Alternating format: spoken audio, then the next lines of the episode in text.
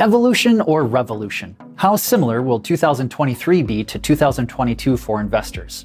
Let's take a look at what the year may hold, but also look out further into the future. To better gauge where we're going, which is what's most relevant for investors, we need to understand where we've been. Three major themes stood out that drove markets.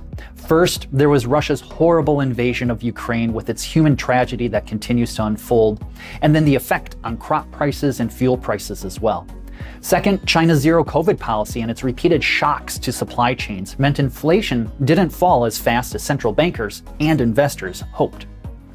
Third, central banks got religion on inflation in 2022 with an aggressive withdrawal of monetary stimulus. And that brings us to 2023. We can recycle some of the worries of 2022, but they also need some refreshing.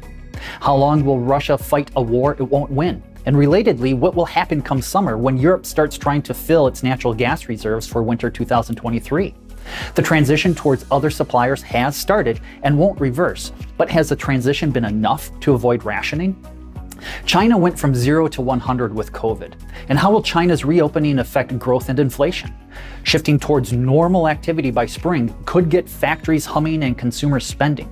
And that's good for supply chains and global demand. But are commodity markets ready for that?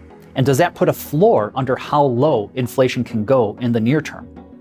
How high will the Fed and other central banks go, and how long will they hold rates at their peak? They'll likely err on the side of doing too much for too long to rebuild their inflation fighting credibility. That risks a recession, but it is a well telegraphed one. In fact, many companies have already experienced a profits recession. What about beyond 2023? Investors can't afford to be so short sighted. Some of the best opportunities are when investors have a clearer view of the longer term themes. Will Europe have a more resilient energy infrastructure? And who will build it, run it, and benefit from it?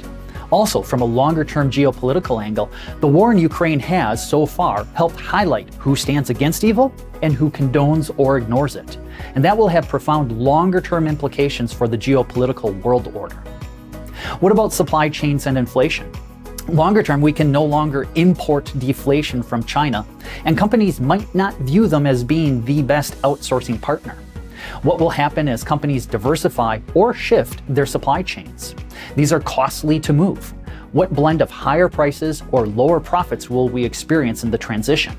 But what longer term productivity gains will we also see?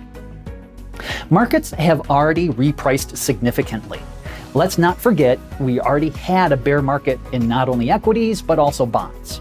Fixed income yields and equity valuations seem fair, though not fantastic, for an outlook of slow growth and moderating inflation. In 2022, balanced portfolios got battered, but maybe 2023 will be the year of the comeback tour for balanced portfolios to help navigate the risks and the myriad opportunities ahead.